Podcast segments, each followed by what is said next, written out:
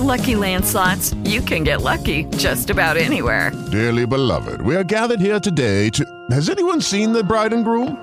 Sorry, sorry, we're here. We were getting lucky in the limo and we lost track of time. No, Lucky Land Casino, with cash prizes that add up quicker than a guest registry. In that case, I pronounce you lucky. Play for free at LuckyLandSlots.com. Daily bonuses are waiting. No purchase necessary. Void where prohibited by law. 18 plus. Terms and conditions apply. See website for details. Kansas City, everyone, they're here already. You're next. Let's go!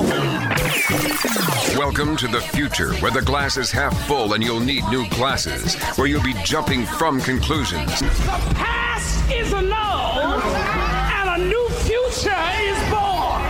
Never before in history has so much meant so little to so many. AD on the radio. So, you know, you make these teeny tiny little decisions in life, and you don't think anything's really going to come from them. You don't necessarily think that it's going to have any real impact.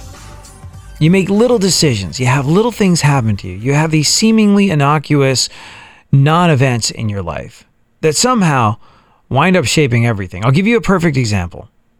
It's why I'm talking to you today. When everything was over and done with with my band. I was in this band. We got a massive record deal. We came to America. We blew through fantastic sums of money, uh, living in hotels, living in tour buses, paying people to carry our equipment. And when that was all over and done with, it was a bit abrupt. So I didn't necessarily know where I was going to go or what I was going to do with my life. And I figured I would move to Texas. I'm from New York. I was raised in England. Texas seemed like the very last place on earth I would be headed ever. In fact, when I was still under the misguided impression that I was going to go to college, I chose Boston. I was going to go to Tufts and New England Conservatory of Music because Boston, for someone from New York that had grown up in England, seemed like a good middle ground. Like, this won't be too much of a culture shock if I move from England to Boston. But when I got to America, I noticed something. On tour, I had the greatest time in Texas. People were so nice in Texas. I loved everything about my experiences in Texas. So, when everything was over and done with, when I was trying to figure out how the next portion of my life would go, and I had nothing to my name, my resume said lead singer in a band, and I didn't even have a band. I had the backpack on my back, and that was more or less it. I decided I was going to move to Texas. I was decided I was going to move to Houston, Texas for a couple reasons. One, like I said, I'd had an amazing time in Texas. Two, one of my very best friends in the world, a guy that I went to school with in London, uh, he was living in Texas. So I was like, I'll know someone there. And then finally, the other thing was, I knew that Houston was a very media driven town. I don't know if you listen in Houston or if you've spent much time in Houston, but Houston is a car culture. It's very different from how I'd grown up in London or how I'd grown up in New York. New York, London, these are places with foot traffic. When you are walking down the street, something can catch your eye, you can walk into a store. Meaning, if you're a business, you don't necessarily have to have a massive advertising campaign to sustain in, in, in New York or London. Sorry. But in Houston, the exact opposite is true. And in any car culture, the exact opposite is true. Anytime the vast majority of people get into their car to get from A to B as opposed to walking down the street or getting onto a bus or taking a subway or something of that nature, you have to let people know you're there. Otherwise, your business isn't going to thrive. And Houston's a massive, massive city. I think it's fourth largest city in America. And, well, like I said, these little decisions uh, make massive impacts, and you have no idea at the time. But I decided that Houston would be a good place for me to be because it was media driven. I had no real professional work experience of any kind. Like I said, my lead singer resume didn't really qualify me for too many other things. But I kind of sort of vaguely understood media. You know, I, had done a bunch of media when I was in the band. Uh, music business is kind of sort of media. I understood some element of it. I thought it'd be production or something, or sound production, or audio production, or something like that.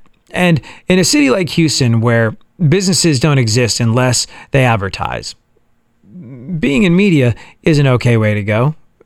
in a city like Houston, unless you've got a coupon or you've heard a radio commercial or you got some sort of mailer or you saw a television advertisement, you're probably not going into that place. So, as such, Houston was a very big, very friendly, very media driven city. And I thought, wow, maybe, maybe I can just have some sort of some sort of chance of eking out a living doing something there because right now I got nothing. But I talked to a buddy of mine. I talked to a buddy of mine who used to be the morning guy at the radio station in Houston, 94.5 The Buzz in Houston, Texas. And I was like, You lived in Houston. Uh, can I talk to you about something? And so we met. We met for coffee. I was like, I want to move to Houston. What should I do? And he was like, Oh, be on the radio. I was like, What? That's ridiculous. That's what you do. He's like, Yeah, you'll be fine. Um, just, you know, make a demo, make it sound like this, do this, this, and this, and I'll pass it on to some people. And it sounds remarkably easy. And that part was because well, I got hired almost immediately. He helped me make a demo that made me sound like I was as good as him. Now, it got me a couple crappy over shifts, uh, overnight shifts a week on a couple different radio stations. It wasn't exactly a rocket ship to the top, but it shaped everything. That little decision I made to talk to my friend and go, hey, what's there to do in Houston? And I was struck this morning when I woke up and I thought about what was in my garage, how lucky I was that I made another seemingly meaningless decision back in the day.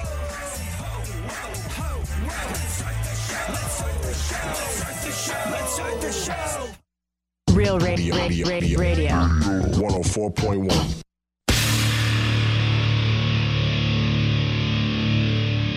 Where the left and right come together for fundamental truths. AD on the radio, on Twitter at ADSXE.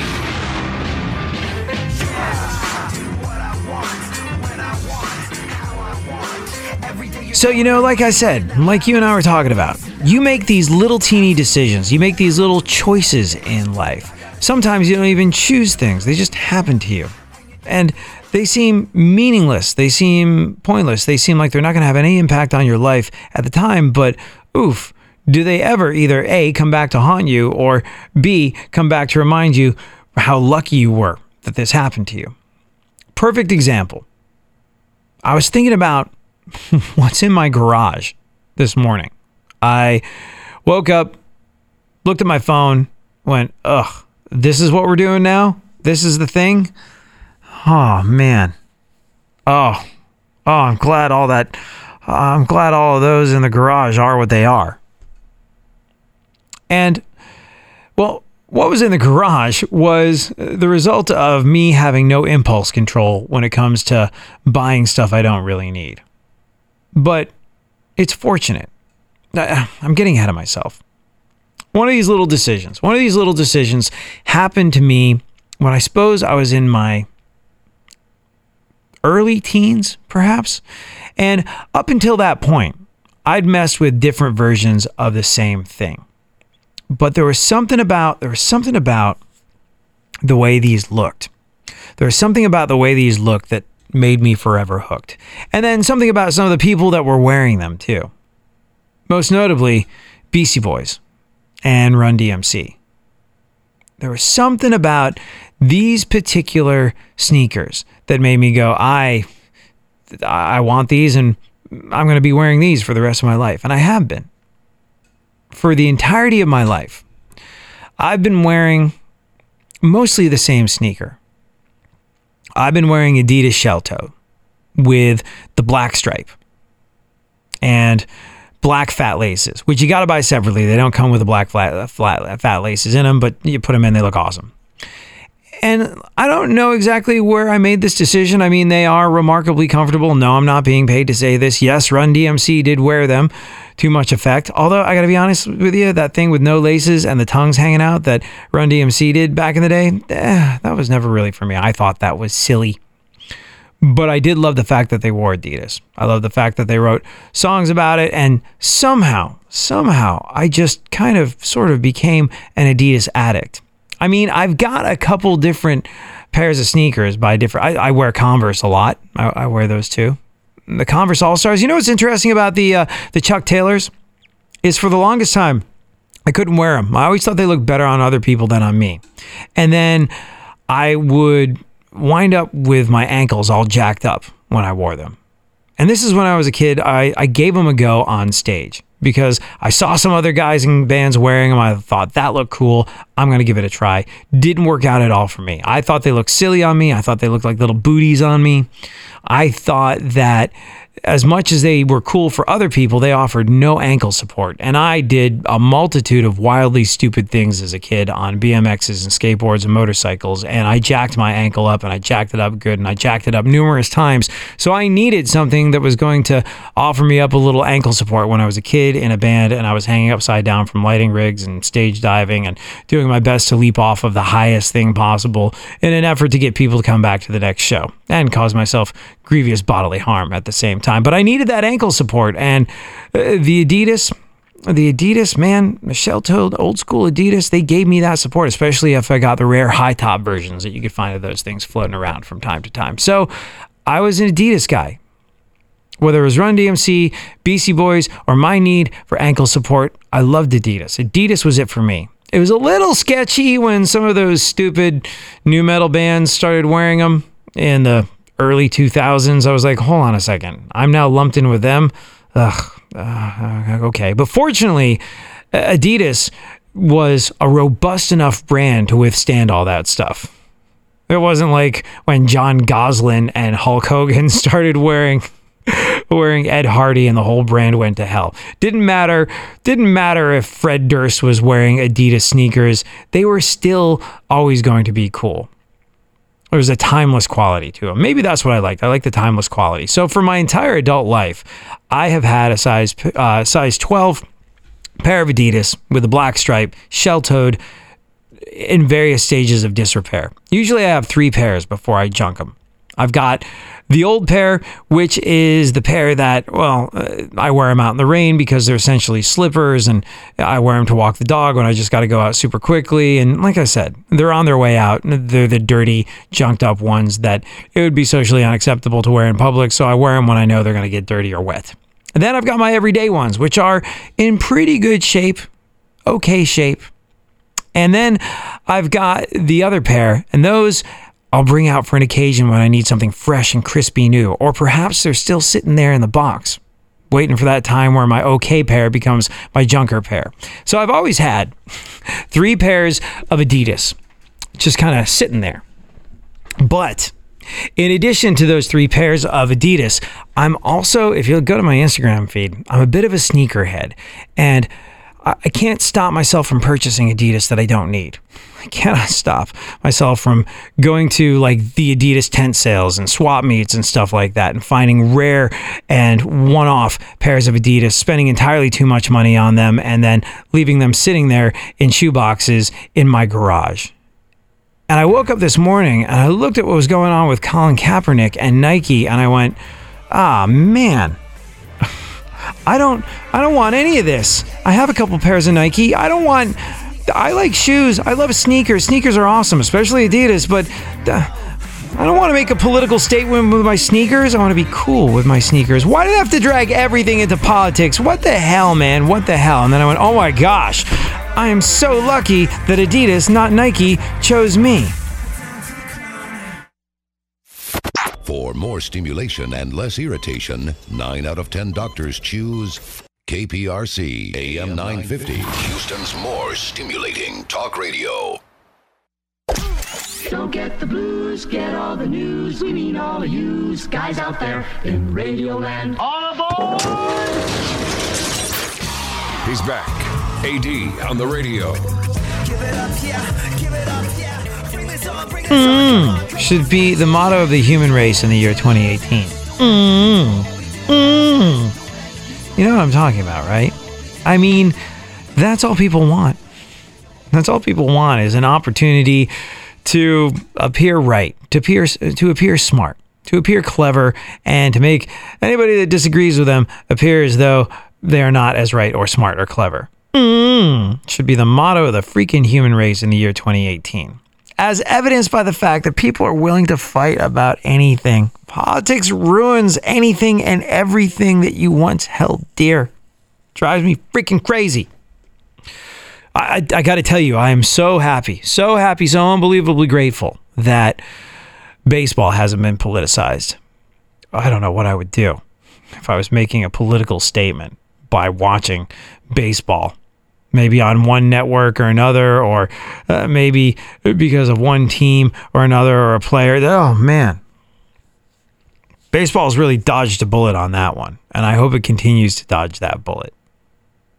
But so far, we seem to have gotten through the better part of another baseball season unscathed, unruined by politics. And for that, I am unbelievably grateful. Everything else, though, not so much.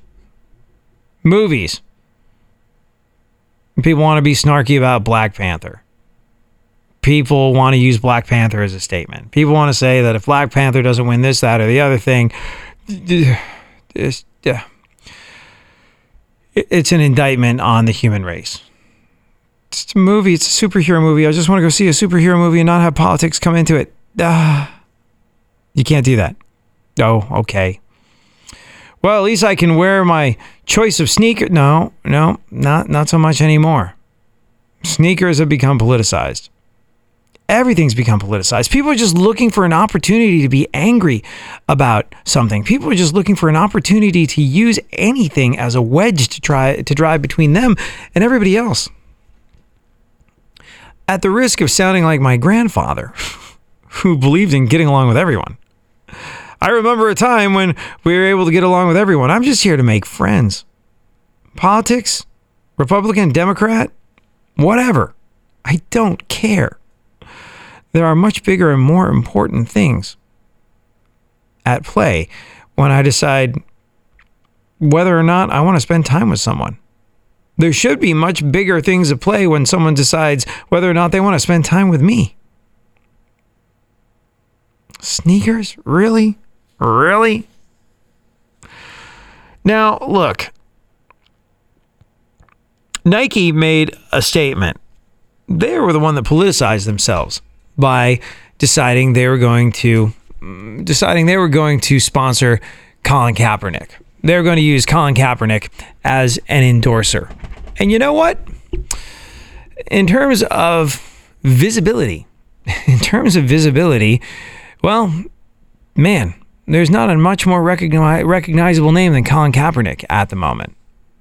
So you can kind of sort of understand them deciding to make him the face of their latest marketing push. If you're just going by the sheer number of eyeballs on the guy at the moment, well, that guy is going to get the brand name out there. And you know, I read I read somewhere and, and who knows where these statistics come from.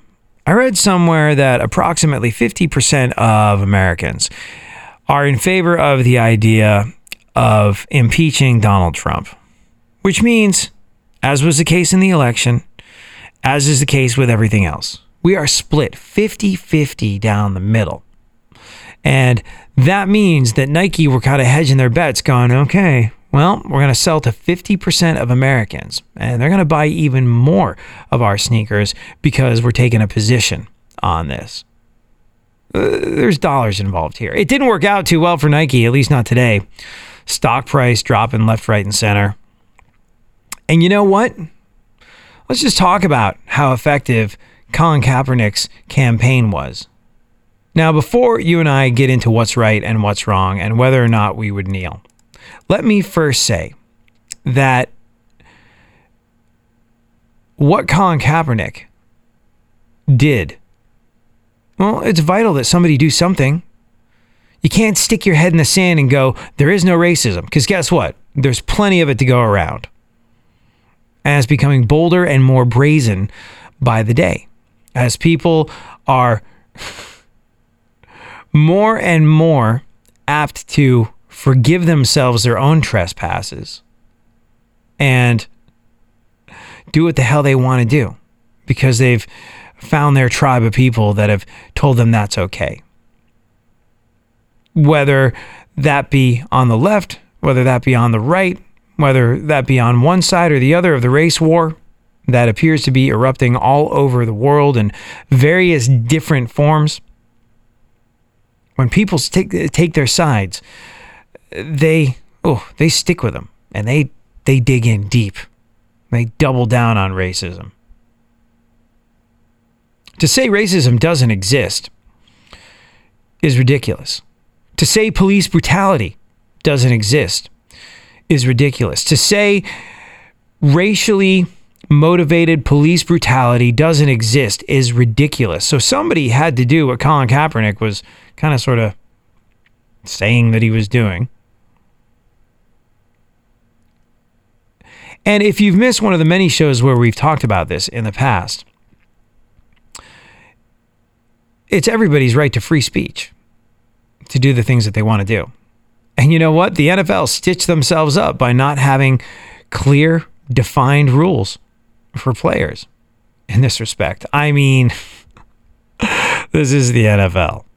This is an organization that has done zero meaningful things when it comes to making a statement about oh, domestic violence and people being allowed to continue to play the sport despite domestic violence charges against them, horrible, abusive women beating pieces of garbage allowed to get back on the field. And they're very quick to fine athletes massive sums of money for doing something in support of things like breast cancer. Oh, you wore that uh, pink eye black? It's funny you can have pink eye black, but you wore those the, the that pink eye black, that eye black with the uh, the pink bow in the middle of it, in the middle of the game. That eye black with a pink bow in the middle of it that no one could see. Well, we noticed. And uh, guess what? We're going to fine you thousands of dollars for it. But my mom died of cancer. I was just kind of keeping her in my heart as I go out on the field and play my heart out. Yeah, no, we're going to fine you thousands of dollars for it. NFL doesn't necessarily have the best track record of maintaining the moral high ground when it comes to this sort of thing. But they stitch themselves up by not having a real rule with regard to the national anthem that dates back any length of time. And now, if they make a rule, it's this massive free speech issue. And the, the national anthem, the national anthem of football games, lest we forget, wasn't necessarily that much of a thing until after 9 11. And you know what? It was a great thing that it became a thing after 9 11.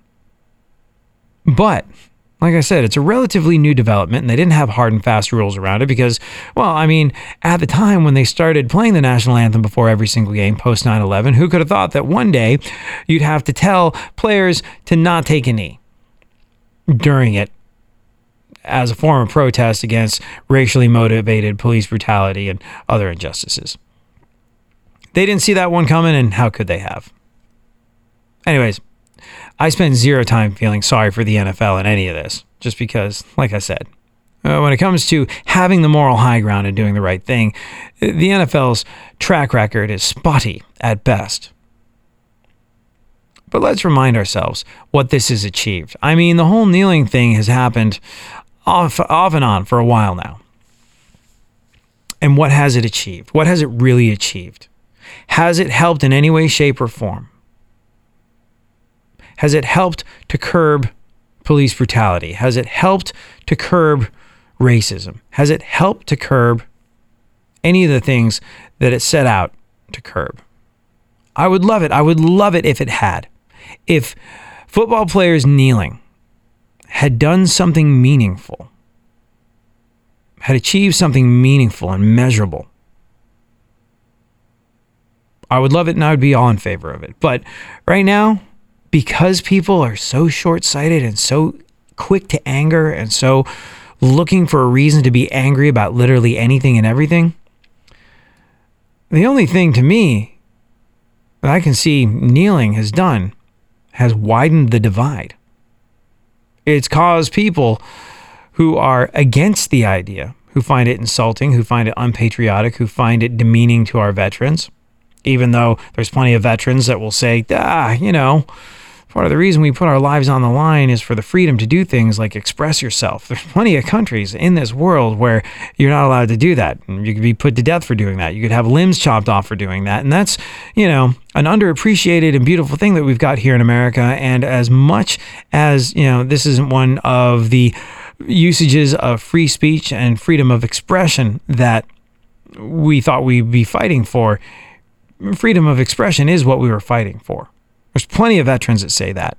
But there's plenty of people who are insulted by it, plenty of people who find it to be demeaning and uh, just horrible in all sorts of ways. And sadly, it's made those folks double down. What are you talking about? Get off your knees. You're playing a game, you spoiled sons of bitches. Get off your knees and appreciate the fact that you are making millions by playing a game. You know what? I don't know why you're so angry about racism. There is no racism. Like, yeah, I actually sort of heard things like this from people. So, is it bringing folks together? Is it making a noticeable difference? No, no, it's not. And I wish it was. I really, really wish it was. But it's just making people double down on vitriol and hatred and racism. And it's giving people an opportunity to go, mm, the moment, the moment, the very moment and second Colin Kaepernick's Nike ad came out and talked about sacrificing everything for something that meant something. I forget what the verbiage is on it. Immediately, immediately, there were pictures with Colin Kaepernick's face replaced by Pat Tillman, the professional football player who decided he was going to join our military and who ultimately lost his life by doing this. And people went, mm, here, Nike, I fixed it for you. Mm. Anyway, like I said, has this done anything to help? Has this done anything to help the very real, very clear, very definite problem of racism in this country? Mm. Sadly, no. It's just made the idiots that are racist double down on it. And then it's made people that weren't racist feel threatened because the anthem means something to them and you're sort of trampling on it by kneeling. And therefore, they're kind of. Uh, they're edging over to look at these look at the what the hell are they talking about we're just but I don't think racism really exists. I mean, how could they say racism exists? They're like so rich and they get so rich by just playing a game. They should they should feel privileged. They, maybe there isn't any racism. That's the that is the sweltering idiocy that I've heard growing with that argument. And so that's not helping, is it? And then you look at what happened with Nike. Nike, I think, hedged their bets that this would be a fantastic marketing campaign and would pay off for them. But you know, if you are in any way, shape, or form somebody that plays a stock market, then you know, man, there weren't too many better days in the last couple years to buy Nike. The stock took a hit, took a bit of a nosedive. People going, is it going to get any lower? Yeah, it's going to get lower. Don't buy yet. This is a conversation I've heard people having. So, the very real problem of race and race relations and racism and police brutality has this been made better because of it? No have the lives of the people over at Nike who are probably on the verge of getting ready to fire some people, uh, if their stock price keeps dropping, gotten any better because of this? No. You know, as I rack my brain about this whole situation, trying to see the upside, I think the only person, the only person who's really who's really any better off after all this is the formerly bench riding Colin Kaepernick.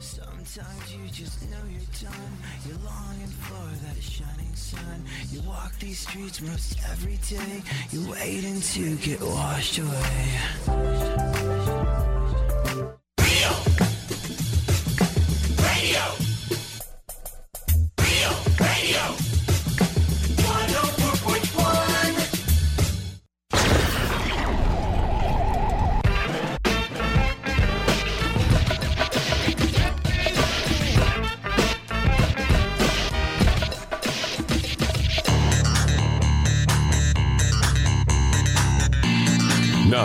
AD on the radio.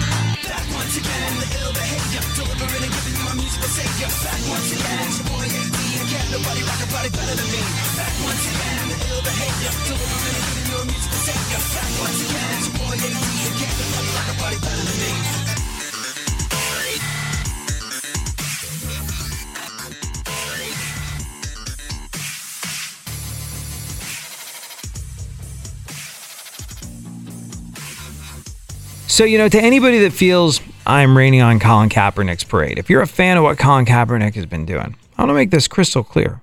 I 100% respect his right as an American to express himself the way he wants to express himself. I don't have a problem. I'm not personally insulted by kneeling during the anthem. I just don't think it works. And I think it's a real shame that it didn't work because, well, like I said, racism, police brutality, these things are real. These things exist. These things are horrible, awful things that should have been done away with by our great, great, great grandparents. The idea that any of this exists in the year 2018, man, look at how far we haven't come. It's embarrassing to us as a nation and a species that racism still exists in 2018, but it does. And something must be done about it. I would like to think that there could be a permanent solution to racism. I don't know. I, I, I, I don't know what it is about human nature and prejudice and the color of skin and the division of language. But it's been going on since the dawn of time. And I would have thought that it would have been a moot point in the year 2018. But seems to come and go like the tide. It never fully recedes, it never fully goes away, it never fully dries up. It seems to ebb and flow.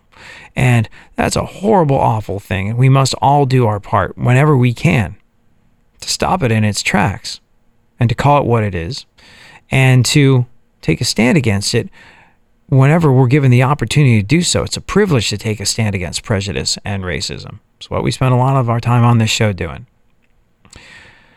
Colin Kaepernick's stand, or kneel that he took rather, was an interesting thing to me when it first happened because I was like, ooh, this appears to be getting some traction. Let's see how this goes. And very quickly it became obvious that no, no, this isn't bringing people together. Look, racism exists because of fear and prejudice and a divide. And the only way you're going to beat prejudice is with contact. One person coming into contact with another person. That's how prejudice goes away. And sadly, I think this exacerbated the problem by widening that divide. You can say that, well, you know, change is uncomfortable and you know everything starts out more difficultly but you know if it hadn't been for Rosa Parks doing what she did and Harriet Tubman doing the things that she did or any of the great civil rights activists of our time doing the things that they did well we'd never be where we are today. Someone had to suggest that gay marriage would be fine and get laughed at until years and years later it really became who cares, whatever, it's a part of our daily existence thing. I get that. I do understand that. But what Colin Kaepernick has done is widen a divide between people. What Colin Kaepernick has done has exacerbated the problem. And it's absolutely his right to keep doing it. It's absolutely the right of any football player who wants to to keep doing it. I don't have a problem with it. There's plenty of people that do. I have a problem with the division it's creating. And if you are like me, if you are someone that deeply believes in equality, you know what it's going to involve doing at some stage in the game? It's going to involve reaching out to people that don't understand us and trying to get them to peacefully see our point of view. I know that's very MLK of me. I know. It's very Gandhi slash MLK. Why can't we just get along, Rodney King type of stuff? But I believe that. I honestly believe in my heart that the way that we overcome prejudice is by making divides smaller. And Colin Kaepernick might have set out to do that. But thus far, it seems to be having the opposite effect. And he went from being someone whose career was sort of in its twilight. The best years of Colin Kaepernick's career were kind of sort of behind him. And through all this, he sort of reinvented himself as a folk hero. Now, he might take every last penny of this Nike deal and he might donate it to charities that are going to attempt to bridge this divide donate it to charities that are going to take meaningful a- meaningful action in terms of all this sort of stuff. And you know what? I hope he does. I don't know what Colin Kaepernick's personal financial situation is. I'm not naive enough to believe that every single NFL football player has enough money to last them for the rest of their life. But I can tell you this he's not going to have to, well, he's not going to have to huck it out like some of the ex pro football players down the hall that I work with that are scratching to get their broadcasting careers going after they retired. He's not going to have to open up a car dealership. He's not going to have to look for a job as a coach. He could work the public speaking circuit for the rest of his life. He has invented himself or reinvented himself as a folk hero. And like I said, people that suffer at the hands of racist police officers, people that suffer as a result of any form of racism, people that suffer as a result of any form of discriminatory, discriminatory police brutality, they haven't been helped by this. We, the people, have not been helped by this. We, the football fans, have not been helped by this. We, the people that genuinely want to stamp out prejudice wherever we find it, we have not been helped in our cause by this. We, the people that have to own a couple pairs of Nikes and just enjoyed wearing them, we have not been helped by this.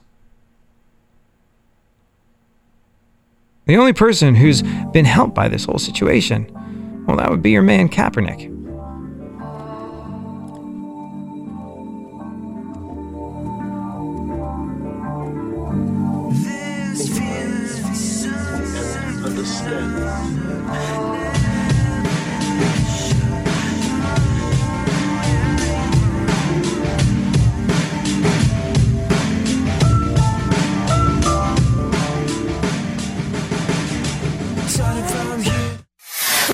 The stimulation to the professionals. Everyone is so smart.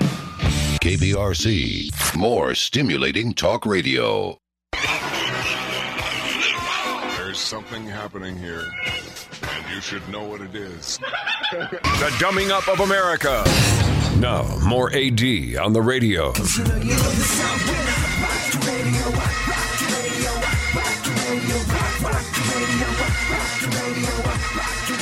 You know, I guess ultimately I'm just really annoyed. I mean, you and I have thoughtful, sensible conversations about bringing people together, about moving the ball of humanity further down the field, about bridging gaps of race and culture and understanding, and doing our very best to do for others and live our lives in an attitude of gratitude and all of the above. We, we, we talk about this sort of thing a lot on the show, but ultimately I'm just freaking annoyed by this whole thing. I've got Nikes. I love my Nikes. I want to be able to wear my Nikes. And I know you're going to say, AD, don't let small minded people dictate what you put on your feet. You want to wear your Nikes, you wear your Nikes. But I don't want to have to think I'm not letting the small minded people get to me. I'm putting on my Nikes. And it has nothing to do with being afraid what anybody might think. It has to do with the fact that, oh, these were just really cool sneakers and now they're political. And I don't want to make a political statement.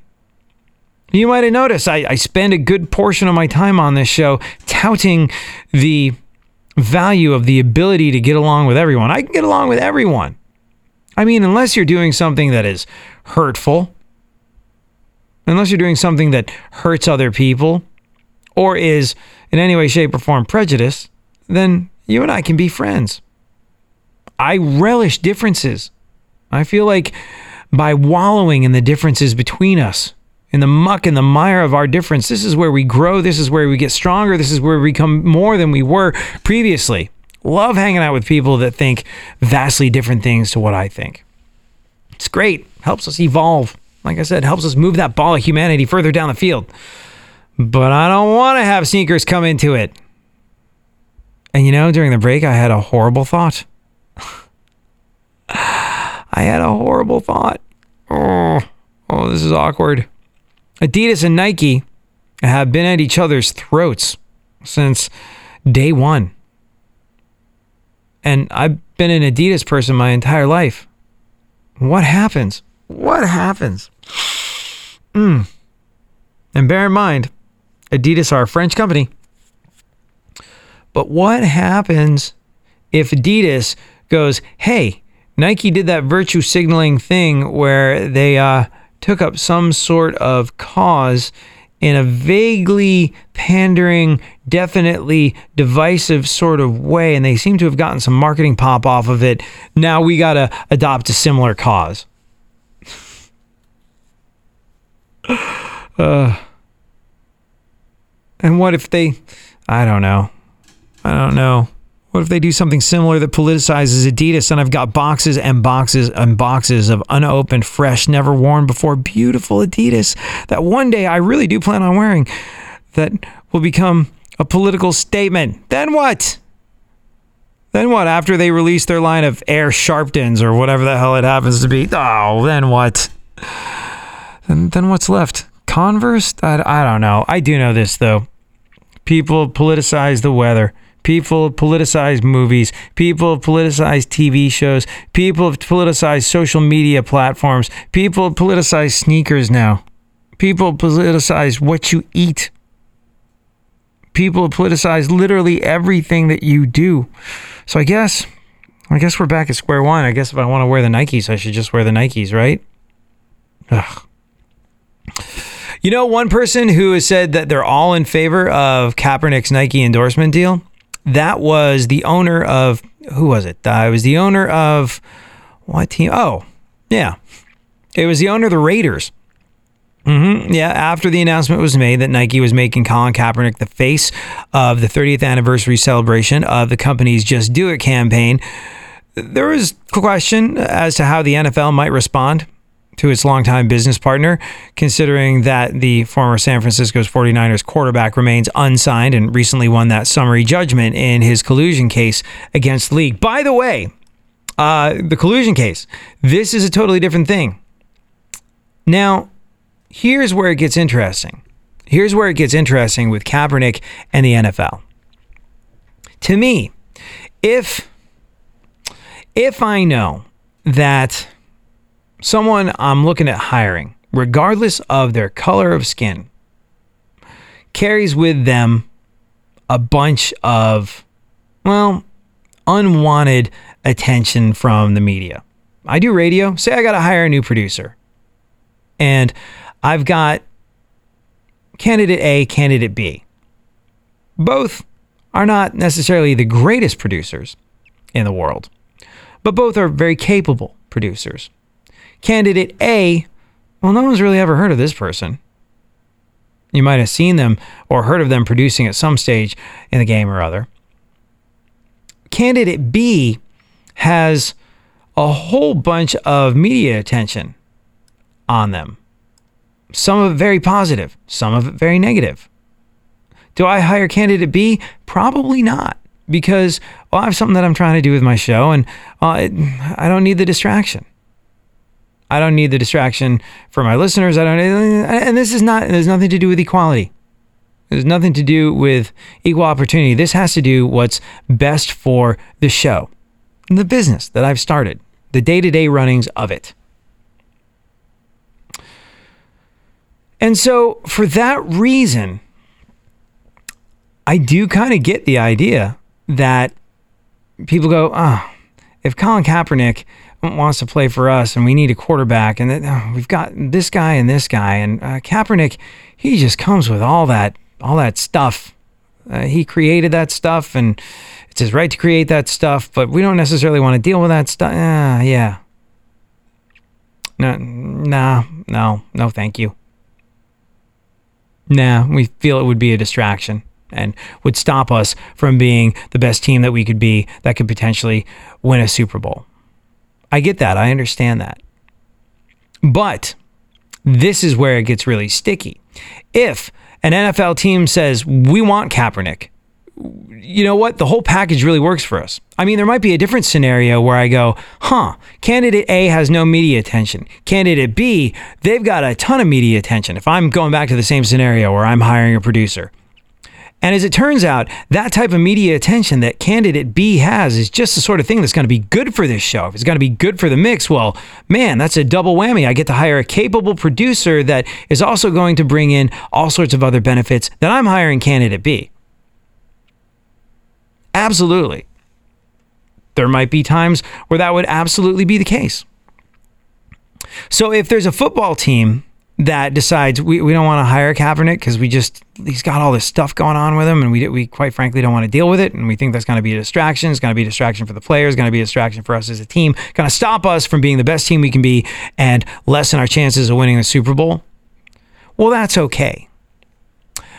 But what's interesting about Kaepernick's case and I hope he manages to nail the NFL if this is true What's interesting about Kaepernick's case and that summary judgment he won in his collusion case against the NFL if a team said, man, we really want to work with Colin Kaepernick, we think this is going to be the right thing. We think that this is going to be the right thing for a team because he's the right player for us. And you know what? All that all that hoopla that he brings with him, we actually think that's going to be good for our brand too. In the way Nike rolled the dice on that.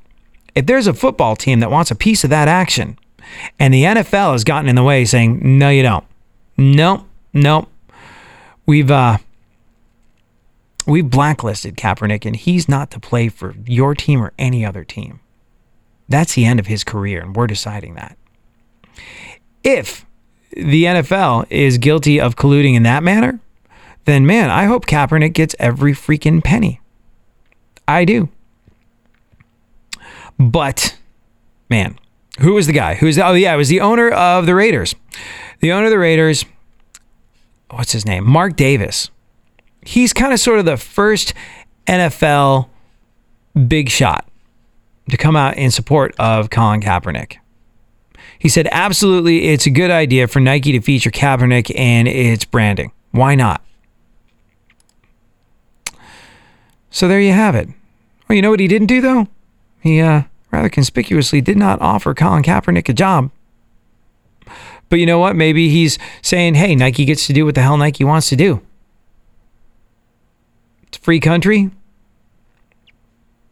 This is the free market economy. If they think it's going to be good to hook up with Colin Kaepernick, then that's great for them and that's great for Colin Kaepernick, and everybody can make money and that's fine. So there's that. All right. Man, we don't have a ton of time left. Do we want to do some news? No, you know what? For the rest of the time that you and I have left here together, let's clarify a situation. Because we've talked a lot, and these are sensitive subjects. And on the one hand, we could leave them alone and circumvent them. You and I have been hanging out an awful lot over the last couple years.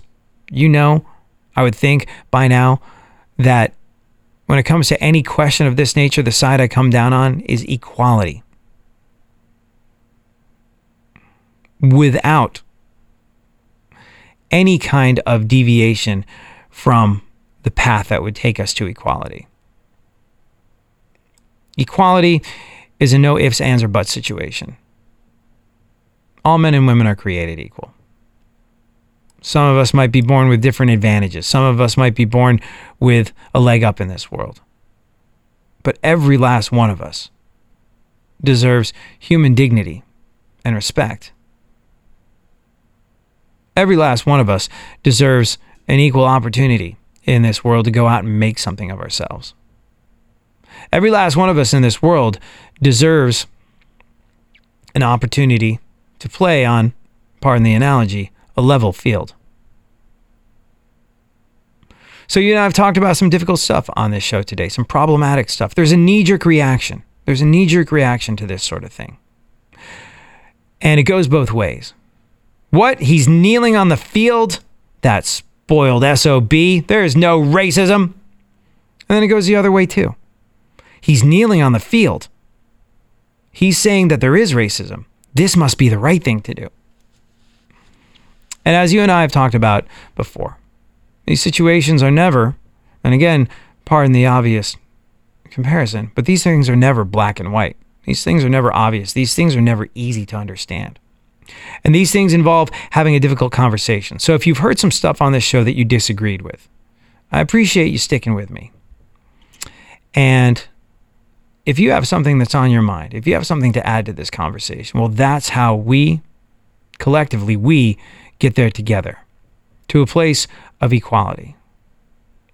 But I want to thank you because I know that at this stage in the game, if you were for anything else other than equality, you wouldn't be here with me still listening. And here's the thing I would have thought equality. Here's the further thing I would have thought equality would have been an obvious given in the year 2018. But very sadly, and unbelievably to me, it is not. So I know that if you are here, you are a like minded person that believes in the very simple, obvious idea of people being equal. And because, as we've learned over the last couple years, that's more rare than it should be, I want to thank you. Thank you so much for hanging out. Thank you for our conversation. Thank you for being a part of my radio family. And thank you for doing what you do to stand up for equality.